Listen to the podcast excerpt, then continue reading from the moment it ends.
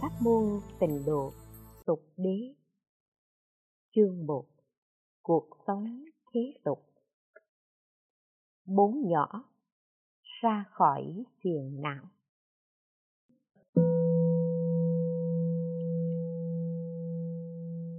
Cuộc sống không vui vẻ, làm sao? Một, cuộc sống không vui vẻ phải làm sao? Hỏi tâm con rất phiền muộn, không hứng thú với cuộc sống. Vậy phải làm sao?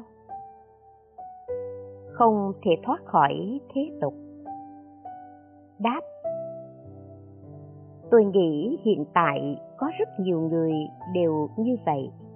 Sống không vui vẻ mà đành phải sống. Điều này là do không hiểu rõ mục đích, phương hướng cuộc đời không biết sống thế nào mới có ý nghĩa, mới có giá trị và rất mơ hồ. Thế nên, tâm luôn phiền não, lo lắng.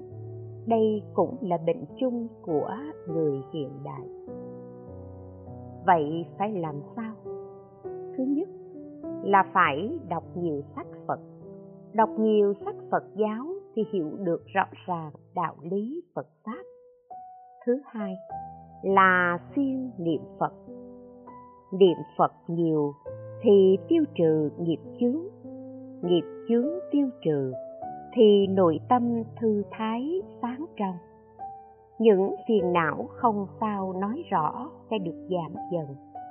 Thông qua đó, cuộc đời có mục đích, phương hướng chính xác, thì cuộc sống sẽ đi vào quỹ đạo an định yên ổn điều này vô cùng quan trọng. Có một liên hữu, trước khi học phật, rất có năng lực, kiếm được rất nhiều tiền. Nói từ phương diện thế gian thì liên hữu đó là người thành công.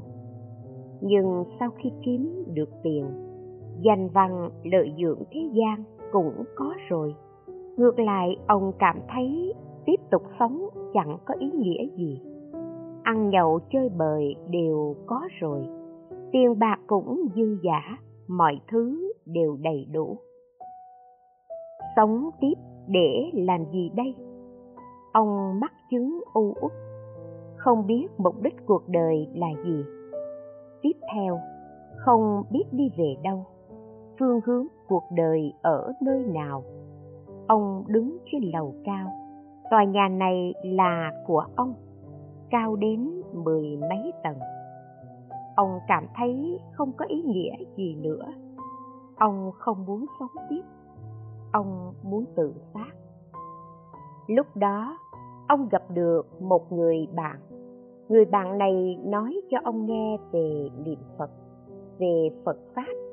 Nhờ đó, cuộc đời ông mới có mục đích, mới có con đường sống. Vì thế phiền không phải vì không có tiền hoặc không có các điều kiện khác, mà bởi vì không có mục đích, giá trị và ý nghĩa cuộc đời. Rất mơ hồ. Như thế, căn bản vô minh của nội tâm chúng ta liền khuấy động phiền não trong cuộc sống hiện thực. Nếu bạn bè hay con cái của chúng ta có tâm tình như thế thì bạn phải giúp họ hiểu rõ. Có người cứ lên mạng giết thời gian chúng ta họ không có cách nào hóa giải muộn phiền trong lòng. Chúng ta nên trao cho họ sự hiểu biết và tình thương. Hỏi, con muốn trở thành một người niệm phật vui vẻ, thế nhưng con không vui vẻ nổi? Đáp bạn không vui vẻ nổi cũng được. Không vui nổi thì cũng có thể làm một người niệm phật không vui vẻ. Phật cũng không nói nhất định phải trở thành người niệm phật vui vẻ mới được vãng sanh. Gọi là người niệm phật vui vẻ là bởi vì cảm nhận cuộc đời khổ não như thế. Cuộc sống không như ý, sanh, lão, bệnh tử bản thân lại đầy điên đảo, vô minh, tối tâm nghiệp tội nặng nề. Giống như chúng sanh chúng ta, rõ ràng là niệm phật thì được vãng sanh thế giới cực lạc, nên tuy ở trong khổ não vô cùng, nhưng cũng có một loại phát hỷ sâu sắc. Nó không phải là vui vẻ trên mặt tính cách, mà là không lo, không nghĩ gì về sanh tử quan cảnh tương lai, tràn ngập ánh sáng như thế, lẽ nào trong tâm vẫn không vui sao? Đương nhiên, có người tính cách khá sầu muộn. Tuy họ biết niệm phật chắc chắn vạn sanh, trong lòng cũng an tâm, thế nhưng vẫn cứ rất ưu buồn. Có người thì tính cách lạc quan, tươi sáng, mưa bão, lũ quét, trôi mất nhà cửa họ cũng có thể nở nụ cười. Lại hỏi, ví dụ như chồng con đòi xào rau phải bỏ thêm hành tỏi, sau khi ăn xong thì con cảm thấy rất khó chịu. Đáp, sau khi ăn xong thì khó chịu, nhưng không thể hiện cho việc không vui vẻ. Khó chịu và không vui vẻ là hai chuyện khác nhau niệm đầu tiên của bạn là không thoải mái, tiếp theo là bạn oán giận chồng bạn. Rõ ràng biết vợ ăn chay, vậy mà vẫn muốn bỏ thêm hành tỏi. Bởi vì ôm lòng giận hờn, bạn mới không vui. Nếu như không có niệm thứ hai này, tuy rằng bạn không thoải mái nhưng vẫn có thể vui vẻ. Tuy mình ở trong gia đình tà kiến thế nhưng mình niệm phật vẫn được vãng sanh. Ôi thiệt là a di đà phật. Gạt tỏi qua một bên, không vui nhưng có thể tiếp tục ăn không? Bạn không ăn cũng được mà, vì thế đừng nên có niệm thứ hai. Lại hỏi, có những lúc đến phật con cũng không dám niệm, làm việc gì con cũng đều cân nhắc đến phật pháp nên cảm thấy rất mệt mỏi. Đáp, việc này rất hiếm có, làm gì cũng cân nhắc đến phật pháp, chỉ sợ là bạn không cân nhắc đến phật pháp mà thôi. Mặc dù cân nhắc phật pháp, nhưng rất mệt mỏi, thế thì không nên như vậy. Cân nhắc đến phật pháp, lẽ ra phải cảm nhận được sự hổ thẹn và cảm ơn, thậm chí là tôi được hời rồi, nên vô cùng nhẹ nhàng. Sao lại cảm thấy mệt mỏi? Rất mệt. Có lẽ bạn dùng sai thước để đo lường rồi.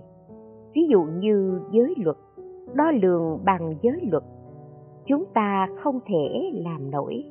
Nếu nói, ôi, làm không được thì nhất định phải luân hồi, nhất định đọa địa ngục phải chịu tội bao nhiêu ức kiếp đây? Như vậy bạn sẽ mệt mỏi. Pháp môn tịnh độ không phải như thế. Đo lường bằng giới luật thì chúng ta không làm được, không thanh tịnh. Thế nhưng cứ niệm phật như thế vẫn phản sanh như thường.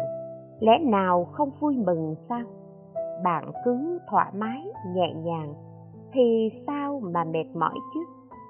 Kinh vô lượng thọ nói rằng, gánh vác, gánh nặng cho chúng sanh. Gánh nặng của bạn, gánh nặng sanh tử luân hồi. Nghiệp lực lớn nhỏ ra sao? Phật a di đà gánh vác hết cho bạn. Vậy mà bạn vẫn cảm thấy nặng nề, vẫn cảm thấy mệt mỏi, thì đó là vì tiêu chuẩn đo lường của bạn sai rồi. Rốt cuộc đo lường bằng pháp gì?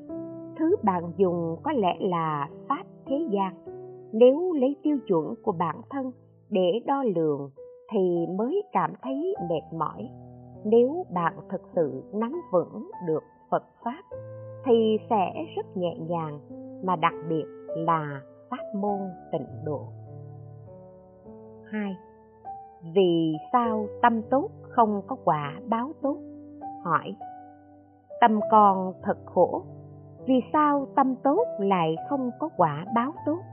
Đáp Bạn phải biết rằng tiêu chuẩn của tâm tốt là gì?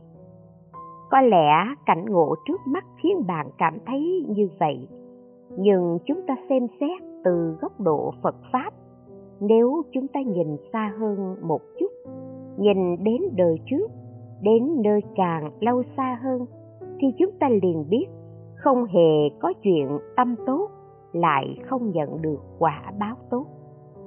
Có thể bạn khó mà chấp nhận được câu nói này. Người ta nói, ông trời có mắt lấy ví dụ đơn giản nhất, thì khi chúng ta làm người, chúng ta sẽ sát sanh. Thậm chí chúng ta còn cho rằng, sát sanh là đương nhiên. Một người sát sanh vậy mà vẫn nói họ có ý tốt. Điều này thật phi lý. Động vật là một sinh mạng. Chúng ta kết thúc sinh mạng nó. Hơn nữa, lúc vừa làm thịt vừa nói, con này cắt thế nào? Nấu món gì? Hầm ra sao đây? Bạn nói xem trong lòng của con vật ấy có thể bình thường sao? Nó có thể nghĩ rằng bạn có tâm tốt sao? Nghiệp chúng ta tạo. Chỉ cần đơn cử việc sát sanh thôi thì đã vô lượng vô biên rồi. Lẽ nào chúng ta có tâm tốt sao? Tâm tốt mà chúng ta nói có thể là đối với một người cụ thể nào đó, hoặc do nhân duyên quá khứ hay tâm chấp trước hiện đời. Nghĩa là thời quá khứ có duyên phận này, nên bây giờ có tâm chấp trước đó làm một chút việc cũng hy vọng người khác báo đáp. Lúc này, người khác không báo đáp, hoặc chưa kịp báo đáp, hoặc họ không hiểu, nói lời không hay. Thế là chúng ta liền cảm thấy bị tổn thương. Bạn xem, tâm tốt mà không có quả báo tốt. Thật ra, tâm tốt của chúng ta đều có điều kiện. Còn nếu tâm tốt thực sự có tình yêu thương thì sẽ không có điều kiện. Bạn hoàn thành xong một việc, ngày đó tâm tốt của bản thân đã nhận được quả báo tốt. Chính tâm tốt đó khiến chúng ta hoan hỷ, tự tại, cảm thấy có tình yêu với bản thân, liền rất vui vẻ, thoải mái. Không phải sau khi tâm tốt làm xong khiến người khác phải báo ơn. Tâm tốt thì không có điều kiện. Mong muốn sửa đổi tâm mình đúng đắn với tâm của phật, bồ tát. Tâm tốt như thế càng rộng lớn. Hơn nữa, ngay đó bạn liền có hồi báo vô cùng tốt. Mong rằng bạn sớm ngày thoát ra khỏi khổ não. 3. Việc hôn nhân khiến cha mẹ vô cùng lo lắng phải làm sao? Hỏi Không biết nguyên nhân vì sao mà con đã yêu đương với nhiều người nhưng đều không thành. Việc hôn nhân của con khiến cha mẹ vô cùng lo lắng. Trong lòng con cảm thấy rất bất hiếu, có lỗi với cha mẹ. Đáp bạn là người con hiếu thảo hôn nhân của bản thân mà vẫn suy nghĩ đến cảm nhận của cha mẹ. Người con như bạn không có nhiều đâu, không phải chỉ suy nghĩ đến tình cảm của bản thân, mà còn nghĩ nhiều về cha mẹ. Tôi cảm thấy bạn rất có tâm hiếu thảo. Còn việc bạn nói bản thân cảm thấy bất hiếu, vậy tôi muốn bạn có nhận thức chính xác. Một người sống trên thế gian, tương lai sẽ gả cho ai? Thậm chí là không thể gả đi. Có hôn nhân hạnh phúc hay không, gọi là một miếng ăn, miếng uống, chẳng gì là không định sẵn. Hôn nhân là duyên đời quá khứ. Duyên này rất khó nói. Bạn cứ sống hết lòng là được. Tôi cảm thấy bạn đối xử với cha mẹ bằng quan niệm tình nghĩa. Tội bất hiếu có ba điều mà không có con nối dõi là lỗi lớn nhất. Con cái lớn rồi, nam thì kết hôn, nữ thì cưới gả. Nếu như không như vậy thì thế gian cảm thấy không bình thường. Tôi nghĩ sự hiếu thuận tốt nhất vẫn là niệm phật cầu sanh tịnh độ. Cho dù là kết hôn vẫn sẽ khổ não. Mọi người đều muốn thành gia lập thất sau cùng thì thế nào? Chỉ cần tin phật, niệm phật, trong tâm sẽ có ánh sáng, có an lạc, có hy vọng. Như vậy cha mẹ cũng không cần lo lắng cho bạn. Điều then chốt nhất là học phật có thể học được hoan hỷ, đạt được lợi ích chân thật của phật pháp. Hơn nữa, cũng có thể hướng dẫn cha mẹ bằng phật pháp như vậy là rất tốt còn như yêu đương thuận lợi mà sau cùng vẫn vô cớ chia tay thì âu cũng là không có duyên nợ này vậy thì bạn đừng quá băn khoăn vấn vương chủ yếu vẫn là tùy thuận theo nhân duyên mà thôi 4. Chồng ngoại tình thì phải làm sao? Hỏi Đã học Phật rồi, con biết không nên có tâm sân hận. Nhưng tâm tình vẫn dồn nén, không thể nào giải bày. Chồng con cùng người phụ nữ khác ra ngoài làm chuyện có lỗi với con. Vợ chồng con đã giúp cô ta rất nhiều việc. Cô ta không những không biết cảm ơn, mà còn phá hoại gia đình của chúng con. Đối phương chủ động dụ dỗ chồng con. Cô ta cũng có chồng cũng có hai đứa con gái. Nhưng sao cô ta lại có thể làm như vậy? Hiện tại chồng con vẫn không chịu thừa nhận. Con cảm thấy rất khổ sở, không ngủ yên được. Muốn trời nhanh sáng để đi tìm người phụ nữ kia hỏi rõ ràng. Nhưng con cũng không ngừng hỏi bản thân rằng, cho dù hỏi rõ ràng rồi chứng thực rồi, con được thỏa mãn rồi thì sẽ không đau lòng nữa sao? Không đi hỏi thì nút thắt trong tâm không mở ra được. Con vẫn luôn niệm nam mô a di đà phật. Hy vọng phật a di đà khiến tâm con khai ngộ. Quá tức giận nên con định trực tiếp tìm đến người phụ nữ kia, tìm chồng của cô ta, đưa chứng cứ cho chồng cô ta xem thế nhưng con lại không muốn phá hoại gia đình người ta. Lúc vô sự thì con nghĩ thoáng được, cũng buông xuống được. Thế nhưng lúc có chuyện ập đến thì thật sự rất khó để nghĩ thoáng, buông xuống. Thưa sư phụ, con phải làm sao đây? Đáp, vấn đề này thật là rắc rối, giá như ban đầu, mà bạn không kết hôn không có chồng thì đâu xảy ra vấn đề này. Thật ra những việc như thế trên thế gian này có rất nhiều. Tôi cảm thấy bạn vẫn rất lý trí. Thứ nhất, bạn biết không nên có tâm sân hận. Thứ hai, chồng bạn không thừa nhận, bạn muốn đi hỏi cho rõ ràng. Nhưng cho dù hỏi cho rõ, bản thân bạn cũng vẫn không thỏa mãn vẫn sẽ buồn bã. Bạn cũng biết điều đó. Thứ ba, khi bạn tức giận thì muốn tìm người ta đối chứng. Nhưng nghĩ đi nghĩ lại, bạn vẫn suy nghĩ đến đối phương, không muốn phá hoại gia đình của họ. Vì thế bạn rất có lý trí, cũng có trái tim lương thiện. Tôi nghĩ rằng có vài điểm để bạn tham khảo. Thứ nhất chồng bạn không thừa nhận, thì bạn đừng nên tìm chứng cứ nữa. Anh ấy không thừa nhận việc này, thì bạn cần tin tưởng lời chồng mình nói. Như vậy chồng sẽ có sự kiên định trong việc này. Nếu như chọc thủng ô cửa giấy, thì không thể thu hồi lại được. Vì thế, anh ấy đã không thừa nhận, thì bạn cứ cho rằng không có việc như vậy nhờ đó chồng bạn sẽ tự kiểm soát chính mình. Bởi vì bản thân anh ấy không thừa nhận, thế nên bạn hãy nói chuyện trực tiếp với chồng. Thêm một điều nữa, đây cũng có thể là suy nghĩ của cá nhân bạn. Rút cuộc có việc này hay không? Tôi nghĩ cũng không chắc chắn, bởi vì con người chúng ta thường có suy nghĩ của riêng mình. Nghi thần nghi quỷ nghi rằng có thể xảy ra việc này. Vì thế trong lòng cần xử lý ngay thẳng.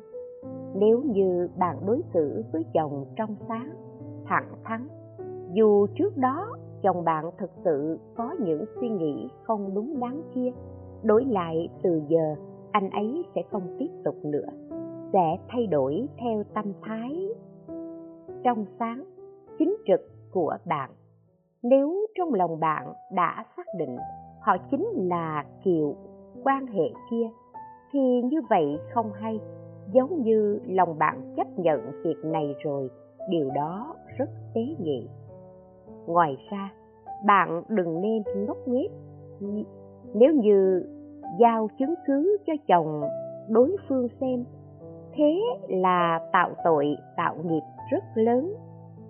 Mọi người đều buồn bã, phiền muộn lẫn nhau gây ra nghiệp chướng. Dù cho thật sự có điều gì đó, thì bản thân phải nuốt xuống, kiềm chế lại. Đó là một vài suy nghĩ về hiện tại. Nếu như nói về phương diện phật pháp, tôi có vài quan điểm để bạn tham khảo. Bạn nói, lúc vô sự thì con nghĩ thoáng được cũng buông xuống được. Thế nhưng lúc có chuyện ập đến thì thật sự rất khó để nghĩ thoáng, buông xuống. Dù sao đi chăng nữa, chúng ta là tín đồ phật giáo thì trước tiên phải có quan niệm nhân quả. Hôm nay chúng ta như vậy, dù cho là thật sự như thế, vậy đều phải nghĩ đến là nhất định do đời trước chúng ta tạo nhân như vậy, phá hoại mối nhân duyên của người khác chắc chắn là phạm nghiệp này, nên bạn mới có quả báo như thế. Còn như bạn nghĩ không thông, không buông xuống được, cũng nên tin tưởng chân lý phật pháp giảng nói. Do đó, bước đầu tiên là bạn phải sám hối, nghĩ rằng đây là tình chấp, nghiệp chướng của bạn, nên mới có những khổ não hiện tại. Do đó, phải sám hối đừng oán giận, ngược lại phải sám hối với đối phương. Có lẽ bạn sẽ nghĩ cô ta xấu xa như thế, vì sao tôi phải sám hối với cô ta? Thật ra không phải cô ta xấu xa, mà đây là nghiệp lực quá khứ của chúng ta. Nếu như bạn không sám hối, thì việc này chẳng thể giải trừ, cũng không thể hóa giải dư báo đối phương làm như vậy là vì bạn từng làm như vậy với người ta. Chúng ta không có đôi mắt nhìn thông suốt từ đầu đến cuối. Nếu có thiên nhãn thông giống a la hán hoặc là dùng chiếc gương nghiệp lực soi chiếu, chúng ta sẽ thấy rất rõ ràng. Đời trước, kiếp trước, bạn đang làm gì? Vậy mà hiện tại bạn đều đã quên hết lại còn oán hận người ta. Điều này không thể chấp nhận được. Vì thế, cho dù chúng ta gặp sự việc gì, đều nên nghĩ đây là nhân đời trước của ta, mới có kết quả như thế. Vậy mới là chân thành sám hối. Sám hối thì phải chân thành, không phải ở trước phật nói ra câu nói đó thể hiện một chút mà bạn thật sự biết bản thân đã tạo nhân như thế. Hôm nay có bao nhiêu khổ não, thì biết quá khứ đã tổn thương người khác, sâu sắc thế nào, lẽ nào không cần sám hối sao? Thứ hai, tiếp nhận. Sám hối rồi tâm bạn đã bình tĩnh, thì bạn mới có thể tiếp nhận được sự thật này. Bạn không tiếp nhận, bạn cự tuyệt bạn phản kháng, thậm chí báo thù, thì chỉ tăng thêm nghiệp chướng. Từ khổ não này bước vào khổ não nghiêm trọng hơn. Thế nên phải giữ tâm bình khí hòa để đón nhận. Điều này đương nhiên không dễ dàng, nhưng hiểu được đạo lý thì tương đối đơn giản. Nghĩa là tự nhân tự quả, bản thân ủ rượu đắng thì bản thân phải uống, phải chấp nhận. Thứ ba, bố thí. Không chỉ là tiếp nhận nó, hơn nữa, từ góc độ đệ tử phật, hiện tại người ta dòm ngó chồng bạn. Bạn có thể bố thí anh ta không?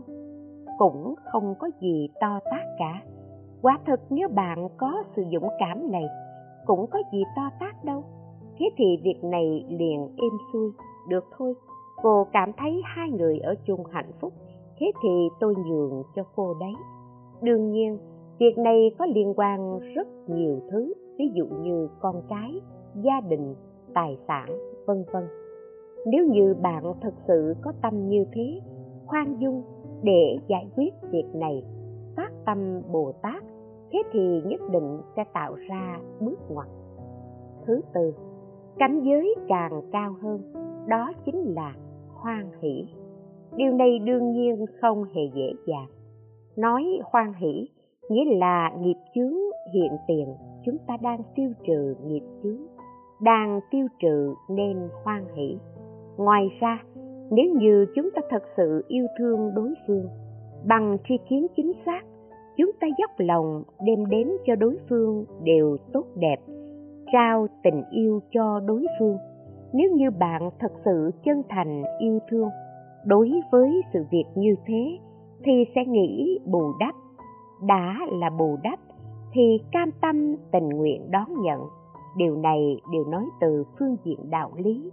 Đạo lý thì dễ nói.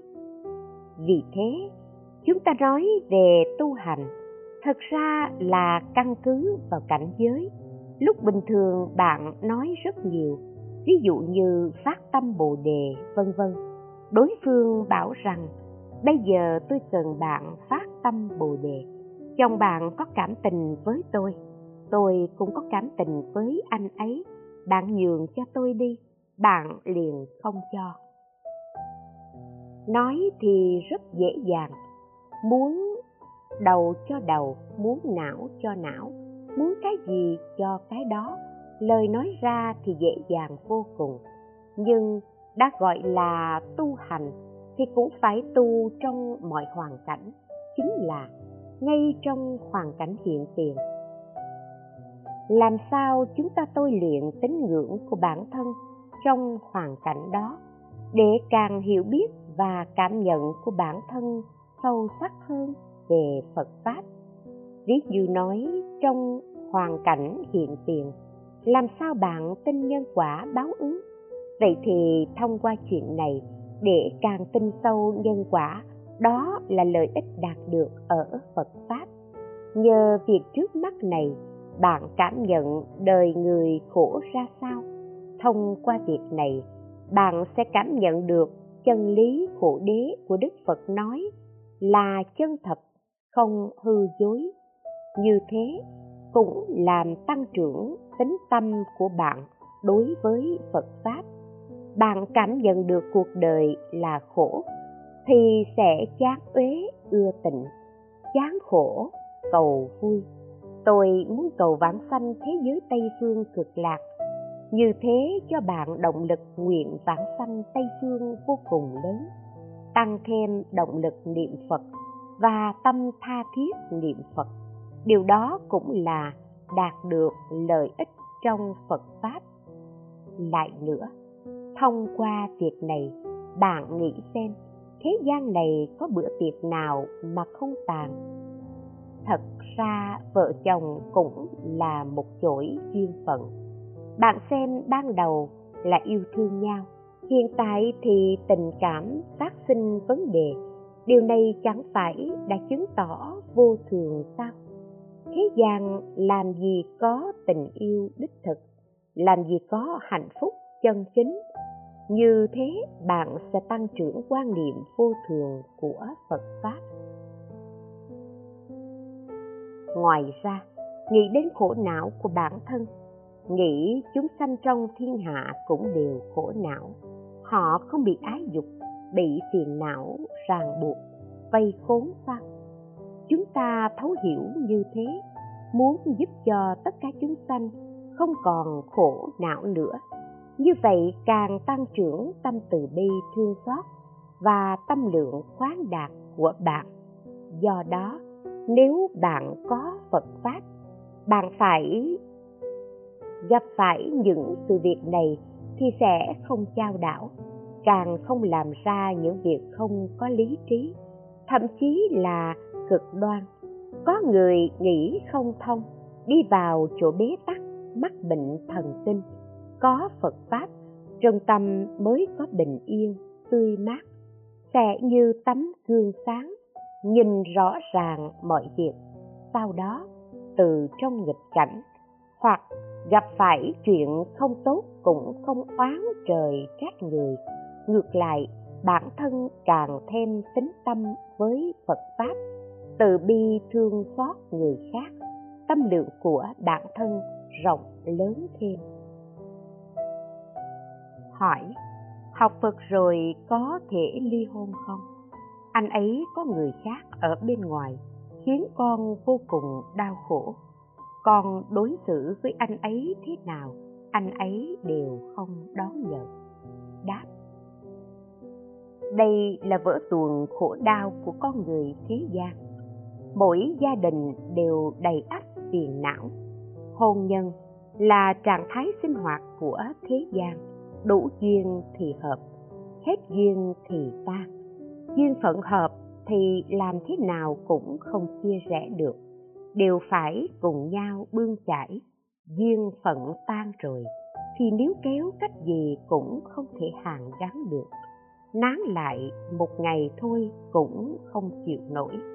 Đây là điều vô cùng tự nhiên.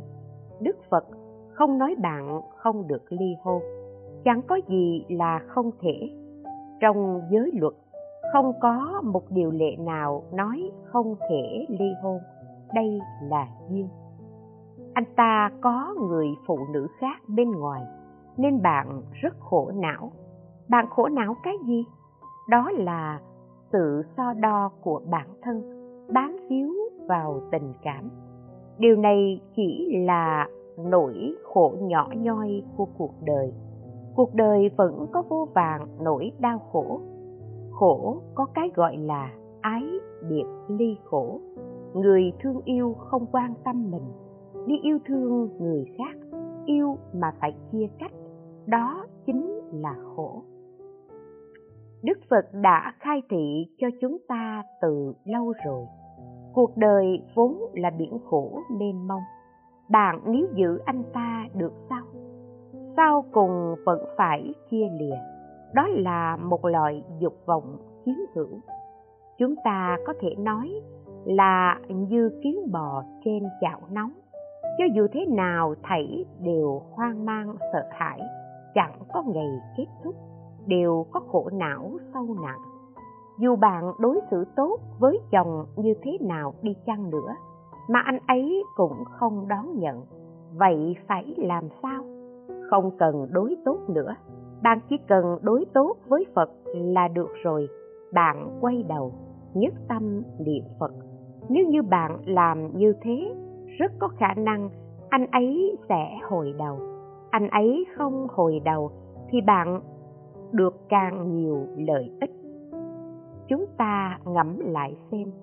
Phật a di đà đối với chúng ta tốt dường ấy. Chúng ta chấp nhận rồi sao? Chúng ta vẫn ở đây ham muốn ngũ dục, vẫn khổ não, băn khoăn vì những điều vụn vặt mà không biết đủ. Vì lý, làm chúng ta phải gánh lấy những tổn hại lớn. Lời hay đức phật đều nói hết, chúng ta đáng thương chẳng tin nhận vì thế, hãy xem nhẹ những điều này một chút.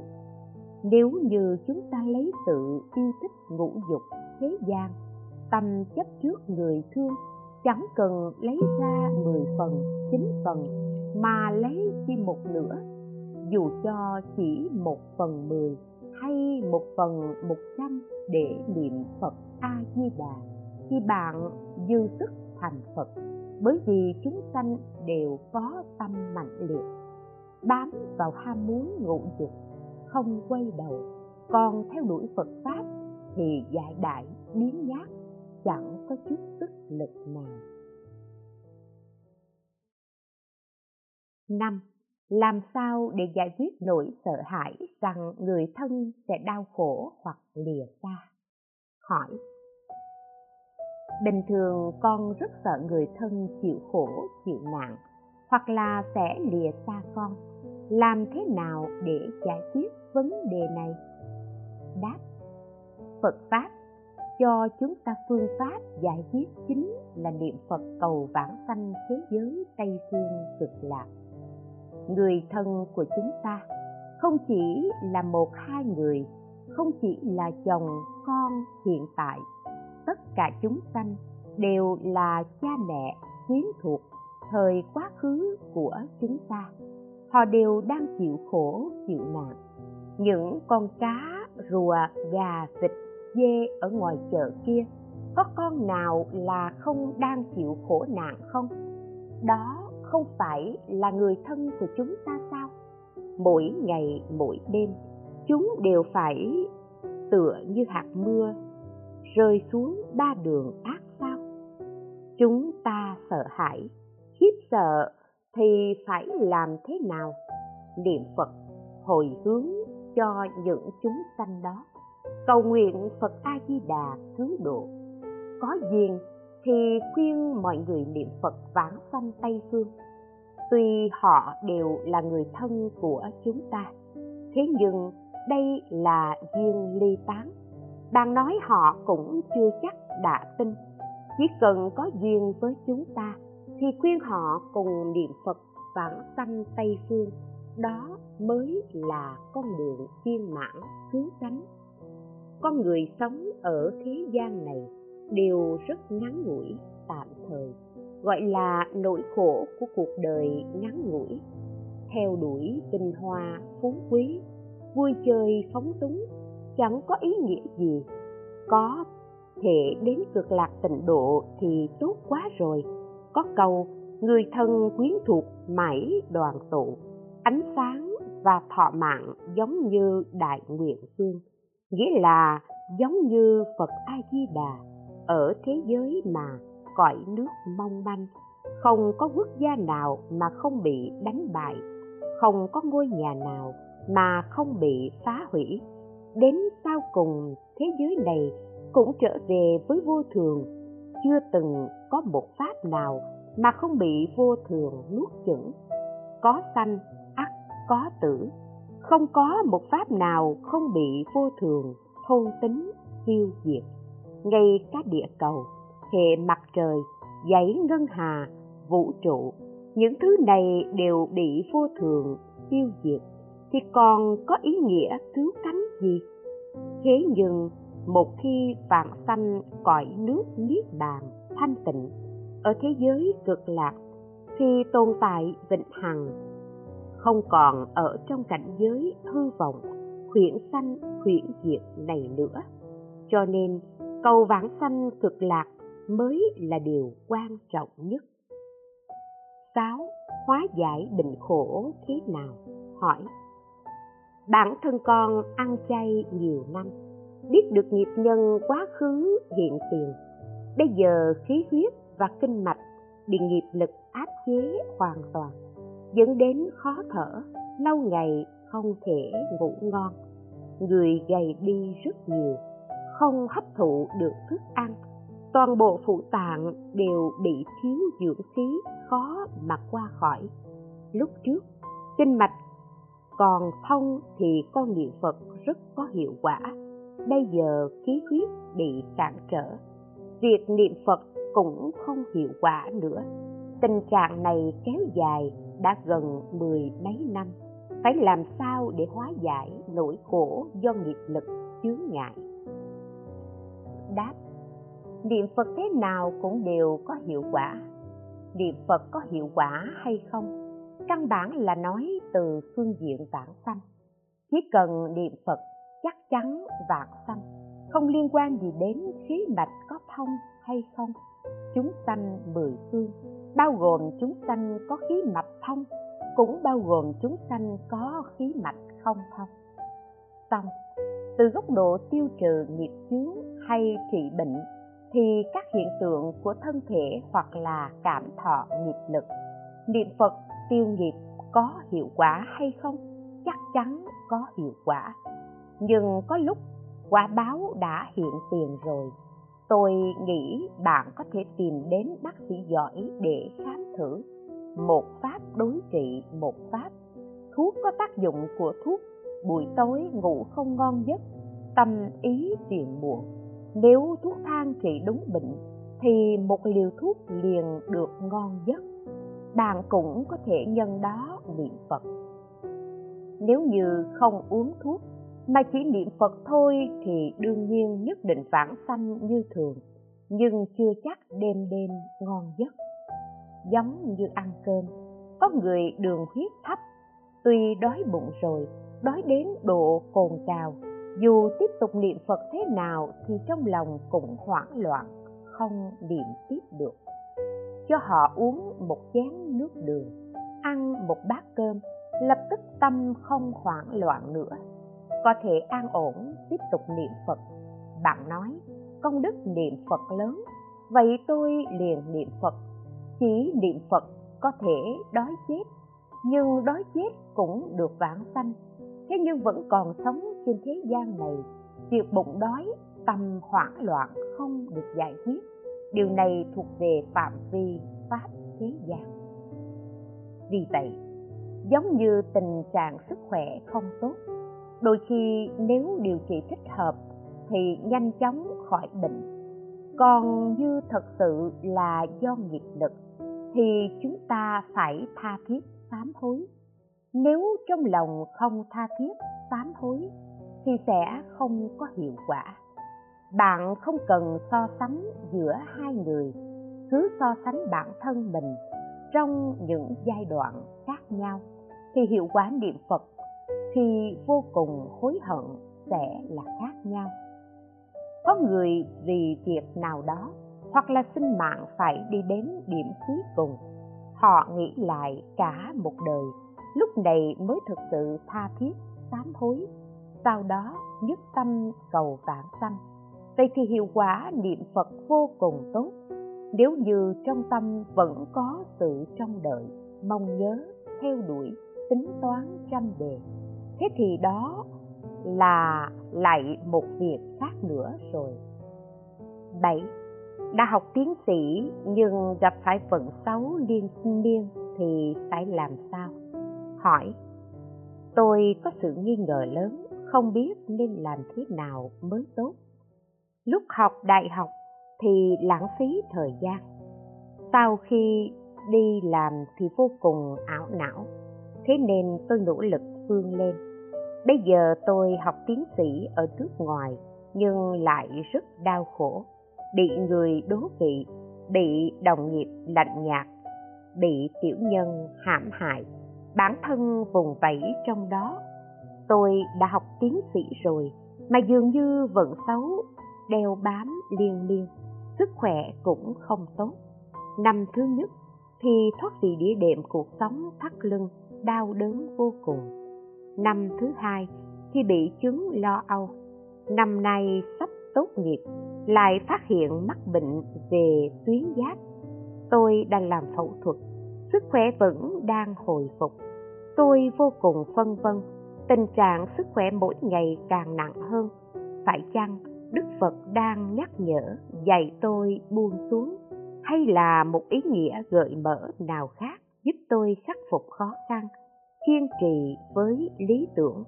Tôi thực sự vô cùng hoang mang, tôi nên làm gì đây? Đáp Đầu tiên, điều này không phải là do Đức Phật nhắc nhở khai thị, song cũng có thể nhờ khổ mà thức tỉnh. Từ lâu, Đức Phật đã khai thị cho chúng ta biết cuộc đời là khổ qua những kinh giáo. Giống như bạn nói, bình trạng sức khỏe ngày càng nặng hơn. Điều này không phải là Đức Phật muốn giáng tội bạn, mà bản thân cuộc sống của bạn không có mục tiêu, mịt mờ không vận hành theo phép tắc vốn có, gọi là giá trị quan. Mục tiêu theo đuổi có vấn đề, đó là nghiệp của chúng ta. Không thanh tịnh, không thuận pháp tánh, mục tiêu theo đuổi sai lầm, tâm lý nóng vội, nghiệp này tạo thành chướng ngại, dẫn đến khó khăn cho bạn. Nếu thông qua vấn đề này mà bạn vẫn có thể xoay chuyển cầu giác ngộ, tìm cầu phương hướng cuộc đời, mục đích cuộc đời, giá trị nhân sinh đúng đắn, như thế có thể nói là đã hiểu được sự gợi mở của đức phật. Bạn nói, giúp tôi khắc phục khó khăn, kiên trì với lý tưởng. Đây là suy nghĩ thông thường, gọi là khắc phục khó khăn, kiên trì lý tưởng. Vậy thì phải xem lý tưởng của bạn là gì? Nếu như lý tưởng không đúng đắn, thế có cần thiết phải kiên trì hay không? Lý tưởng lớn nhất theo phật giáo là thành phật, giải thoát sanh tử luân hồi. Tất cả mọi việc trên thế gian, đức phật nói với chúng ta rằng, chư hành vô thường, chư pháp vô ngã. Lý tưởng chính là niết bàn tịch tỉnh. Nếu lý tưởng của chúng ta là cuộc đời hạnh phúc trọn vẹn, giác ngộ quang minh viên mãn, thì mới là lý tưởng chính xác thế thì đức phật sao có thể khích lệ chúng ta khắc phục khó khăn để theo đuổi danh lợi thế gian chứ đó là nguồn gốc của khổ não gọi là tài sắc danh thực thùy gốc năm đường địa ngục kiên trì với lý tưởng như vậy tương lai báo cáo với vua Diêm La. Vua Diêm La nói, này phần tử lý tưởng, ngươi đến rồi. Vì thế điều đó là tạo tội, không cần thiết như vậy. Nói về bản thân bạn, bạn nhìn xem hiện tại bao nhiêu chuyện xảy ra mà bạn cũng không có nhận thức chính xác. Trước tiên, chúng ta sống trong thế gian này không nên vì danh lợi hư giả kết cục thì sao chỉ là gây nên nỗi khổ cho thân tâm ngược lại, phải thoát ra ngoài những danh văn lợi dưỡng hư huyễn kia, tìm cầu sự an ổn và hạnh phúc của nội tâm. Bạn học tiến sĩ mang lại kết quả ra sao?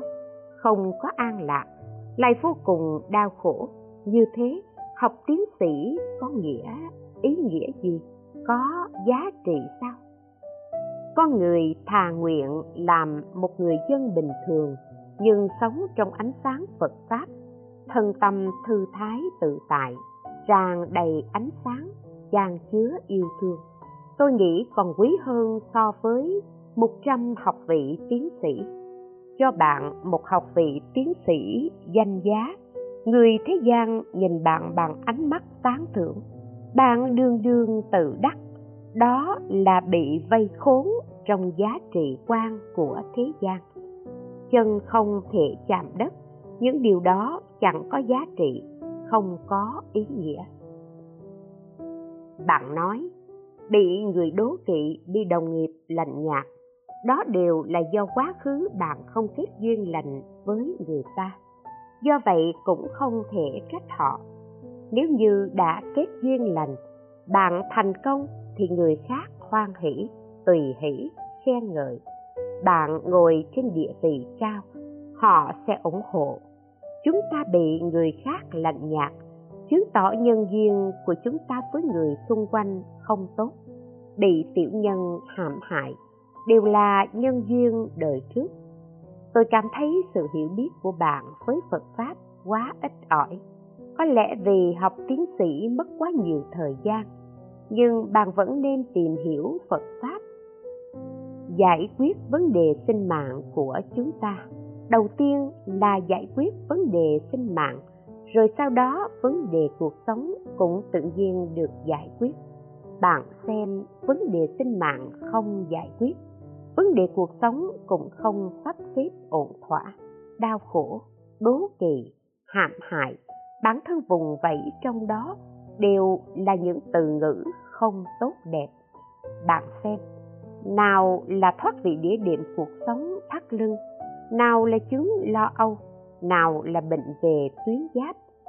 Nếu giải quyết vấn đề sinh mạng rồi, thì những vấn đề cuộc sống này đều chẳng là gì nữa.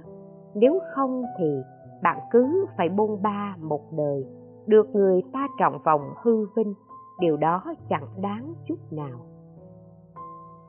Nếu ngay trong sinh mạng phật tánh của chúng ta có an lạc, có hoan hỷ, để rồi khi chúng ta đặt chân đến bất kỳ nơi nào, cũng tựa như ánh sáng đến, mọi người đều ưa thích chúng ta, tiếp nhận chúng ta.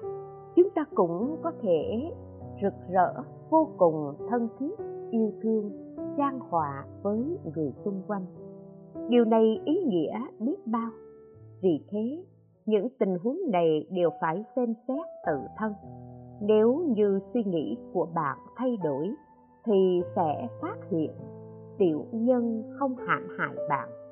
Quý nhân đến cứu nguy giải thích cho bạn. Tôi nghĩ bạn là người thông minh, đã học tiến sĩ rồi, cũng có thể dừng nghĩ một chút, bắt đầu tìm cầu lợi ích chân thật của cuộc đời tìm đến mục đích chính xác của nhân sinh. Bạn nên đọc nhiều sách phật pháp, phải có nhận thức đúng đắn về ba cõi bất an. Để tâm tư bình lặng lại, chẳng có gì tốt hơn tâm thanh tịnh không phiền não cả. Tựa như một người đầu óc cứ mãi mơ màng, dù cho họ mang vàng đổi bạc thì có lợi ích gì? Chúng ta không chỉ có đầu óc mông lung, mà tâm còn nóng sốt hôn mê. Mặc dù cách cho bạn quan to lọc hậu, đâu có nghĩa ý nghĩa gì chứ. Vì vậy, hãy để tâm thanh tịnh lại, thân tâm tự tại, dẫu cho chúng ta mặc đồ giản dị, không có danh dự, địa vị gì. Nhưng tôi mong chúng ta vẫn được vui vẻ, giống như con người vậy bạn ăn cái gì, cảm thấy thoải mái hay không? Chỉ có bụng bạn mới biết, bạn không thể ăn giúp người khác được. Người ta nói rất ngon, thế nhưng bạn ăn rồi thì lại bị đầy hơi, khó chịu. Nghe người khác nói ăn ngon, bạn cũng ăn một miếng sao? Nếu như không ăn thì mất thể diện, vì bạn cũng cứ ăn à? Nuốt xuống là thuốc độc thì phải làm thế nào? Bạn ăn gì? Bản thân bạn rõ biết. Mọi người ăn vẫn khỏe. Là vì thức ăn thích hợp với họ, nhưng chưa chắc là hợp với bạn. Huống gì có những thứ chúng sanh ăn vào đều là thuốc độc, ba độc, tham, sân si, đều khiến người khác ăn no nê. Đó là khái niệm hư giả thường thường người ta nói rằng tốt chúng ta liền nói tốt. Nói là tốt thì phải xem là ai nói.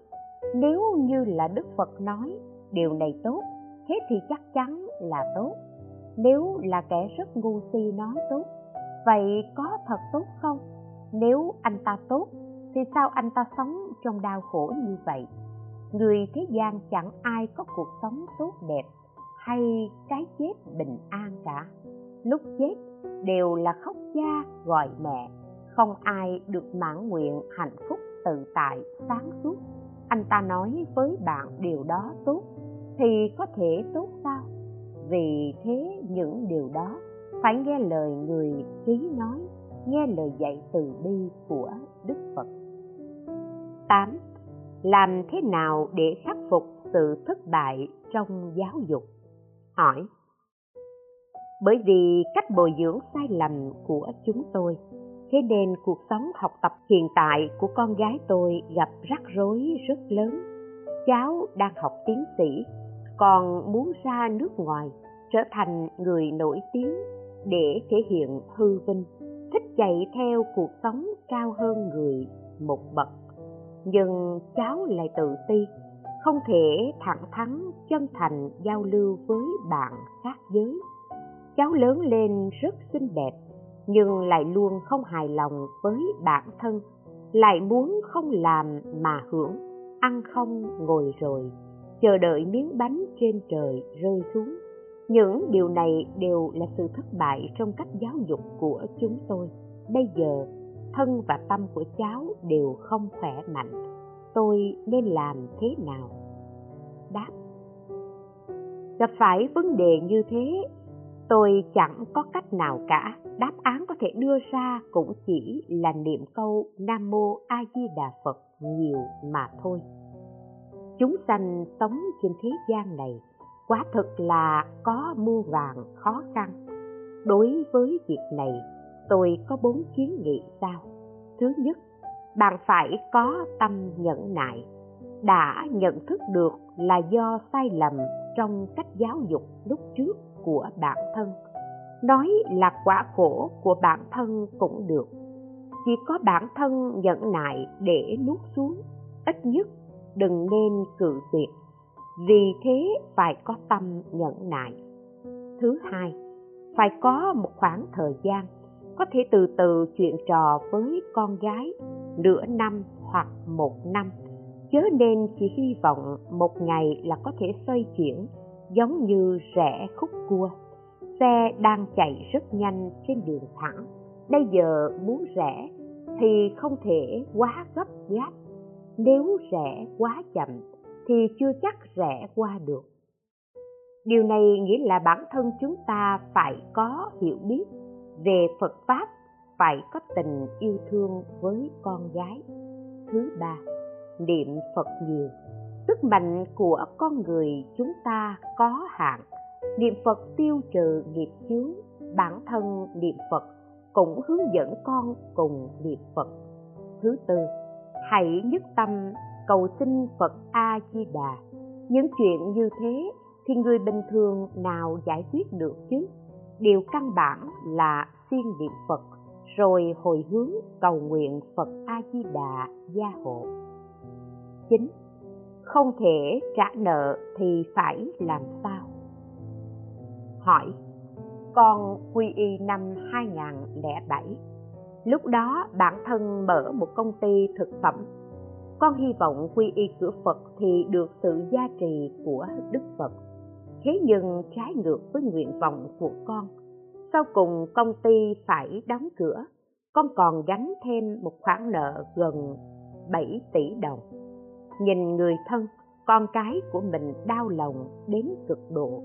Ngay cái chết con cũng nghĩ đến. Sau này gặp được thiện tri thức khuyên rằng con bước ra từ trong đau khổ. Cuối cùng quy y pháp môn tịnh độ, bắt đầu chuyên niệm danh hiệu phật. Biết rõ bản thân quá thực là một phàm phu sanh tử nghiệp tội sâu nặng. Tuy công ty đóng cửa, nhưng lại cứu được thân tuệ mạng của con, cũng xem như trong họa được phước. Trải qua 5 năm, từ năm 2010 đến hiện tại rồi, mặc dù nội tâm hoan hỷ niệm phật, thế nhưng áp lực của khoản nợ vẫn đè nặng lên con. Vì khi vay có vài người bạn trong công ty cũng đứng ra bảo đảm cho con, bây giờ ngân hàng khởi tố, họ cũng bị liên lụy con cảm thấy rất có lỗi với bạn bè. Áp lực nợ nần đều đẳng quả thực là vô cùng khổ sở. Khó mà diễn tả bằng lời, khổ không ngẩng đầu lên nổi. Năm nay, con 45 tuổi, muốn lần nữa phấn đấu trả nợ nhưng lại thấy nhọc nhằn, mệt mỏi, không có ý nghĩa, cũng không chắc có thể thành công. Thế nhưng lại thiếu nợ nhiều như thế. Thưa sư phụ, lặng tâm niệm phật cầu vãng sanh tây phương có thể giải quyết nợ nần trong những năm tháng con còn sống được không? Hoặc là sẽ có lợi ích trong việc con niệm phật, làm lợi ích cho mọi người và xuất hiện cơ hội tốt để trả sạch nợ, giúp cho con từ nay có thể ngẩng cao đầu làm một người niệm phật hoan hỷ được không?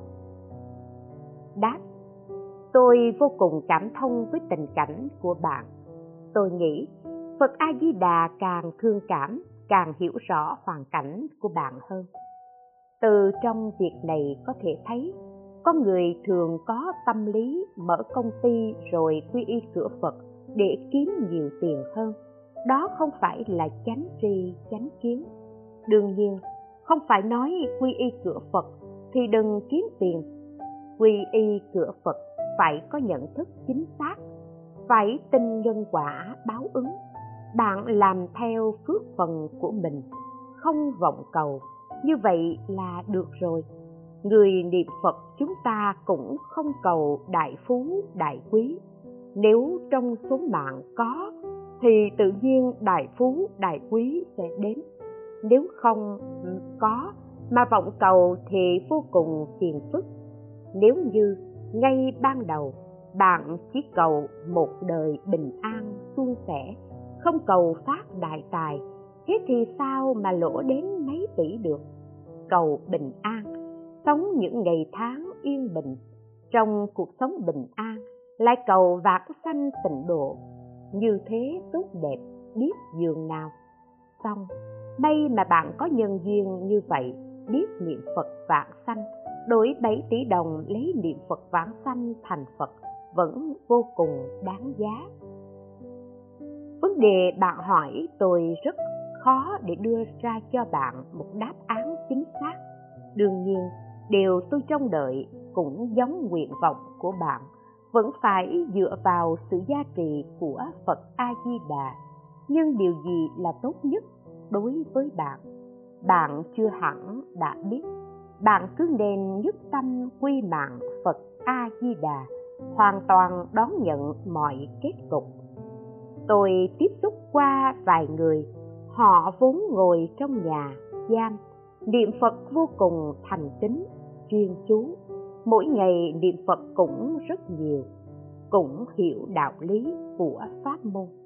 Sau này ra tù, bắt đầu làm ăn kiếm tiền trải qua một khoảng thời gian lâu, ngược lại niệm phật lại rất ít. Ngay bản thân cũng cảm thấy không ổn, lại bị ngũ dục, lục trần lôi kéo. Thậm chí chính bản thân họ nói, chẳng bằng ngồi nhà giam còn hơn. Ở đó niệm phật rất thanh tịnh. Vì vậy nhân duyên của mỗi người thật khó nói. Hiện tại bạn cảm thấy không ngẩng đầu lên nổi. Nhưng có thể cúi đầu để niệm phật cũng tốt.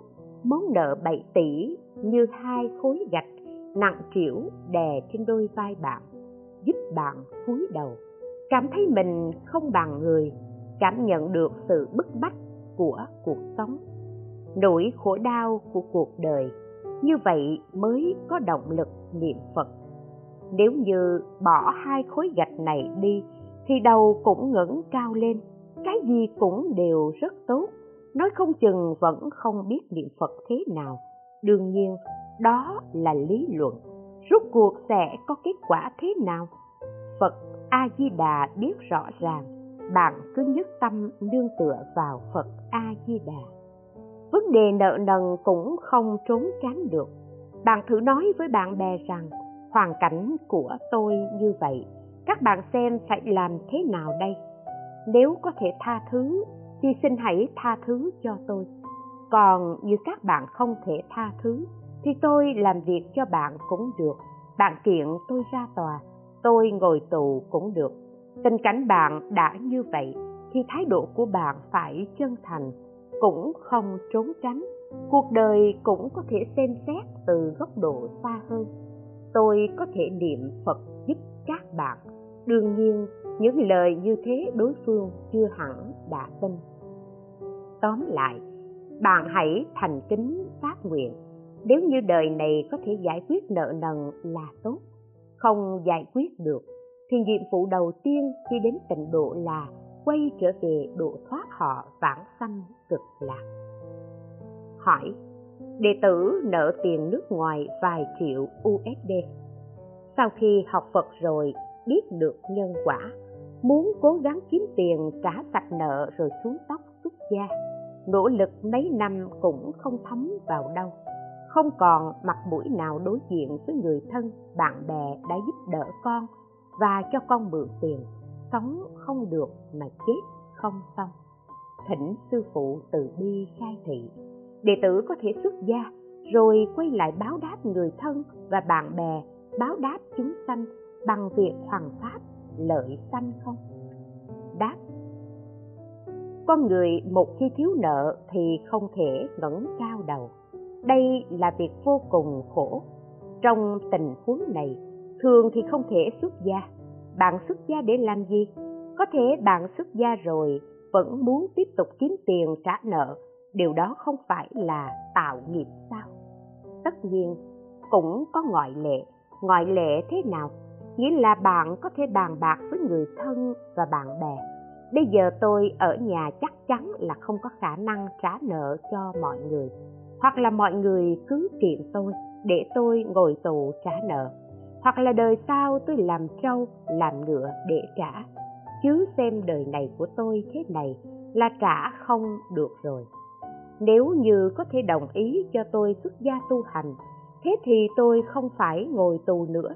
Đổi lại nợ mà tôi thiếu của mọi người, bằng với mọi người mua tôi. Tôi tu hành giúp mọi người. Nếu mọi người có thể đồng ý cho tôi xuất gia, vậy cũng là chuyện tốt. Bạn nói như vậy. Nếu đối phương đồng ý, họ bảo, dù sao cũng kiếm không được tiền, vậy anh cứ dứt khoát xuất gia tu hành thay chúng tôi. Chúng tôi vẫn xuất gia, nhưng không ra khỏi nhà nếu đối phương có thể đồng ý để bạn xuất gia, không cần bạn trả những món nợ đó, vậy bạn cũng có thể xuất gia. Bạn phải vì họ cố gắng tu hành thật tốt. Còn có, bạn không cần bàn bạc, chỉ đóng cửa kiên trì niệm phật, niệm từ sáng đến tối, hồi hướng cho những người thân, bạn bè đó, bởi vì bạn thật sự nợ tiền của người khác hoặc là bạn phải làm thế nào, bạn lại không có năng lực trả nợ. Bây giờ kiếm được mấy chục triệu dễ dàng hay sao? Bạn cứ cúi đầu niệm phật một mạch cho họ, biến áp lực thành động lực, áp lực nợ nần thành động lực niệm phật. Trả được hay trả không được, tôi đành đương vào câu nam mô a di đà phật cũng đừng chối cãi lấp liếm. Bạn cứ nói với họ, tiền tôi nợ mọi người, tôi thừa nhận. Mọi người bắt tôi ngồi tù cũng được, nhưng tốt nhất hãy để tôi xuất gia. Xuất gia rồi tôi niệm phật giúp mọi người. Nếu không đồng ý cho tôi xuất gia, thì tôi tại gia niệm phật giúp mọi người. Nếu như bạn phát tâm chân thành, thì nhất định có cảm ứng.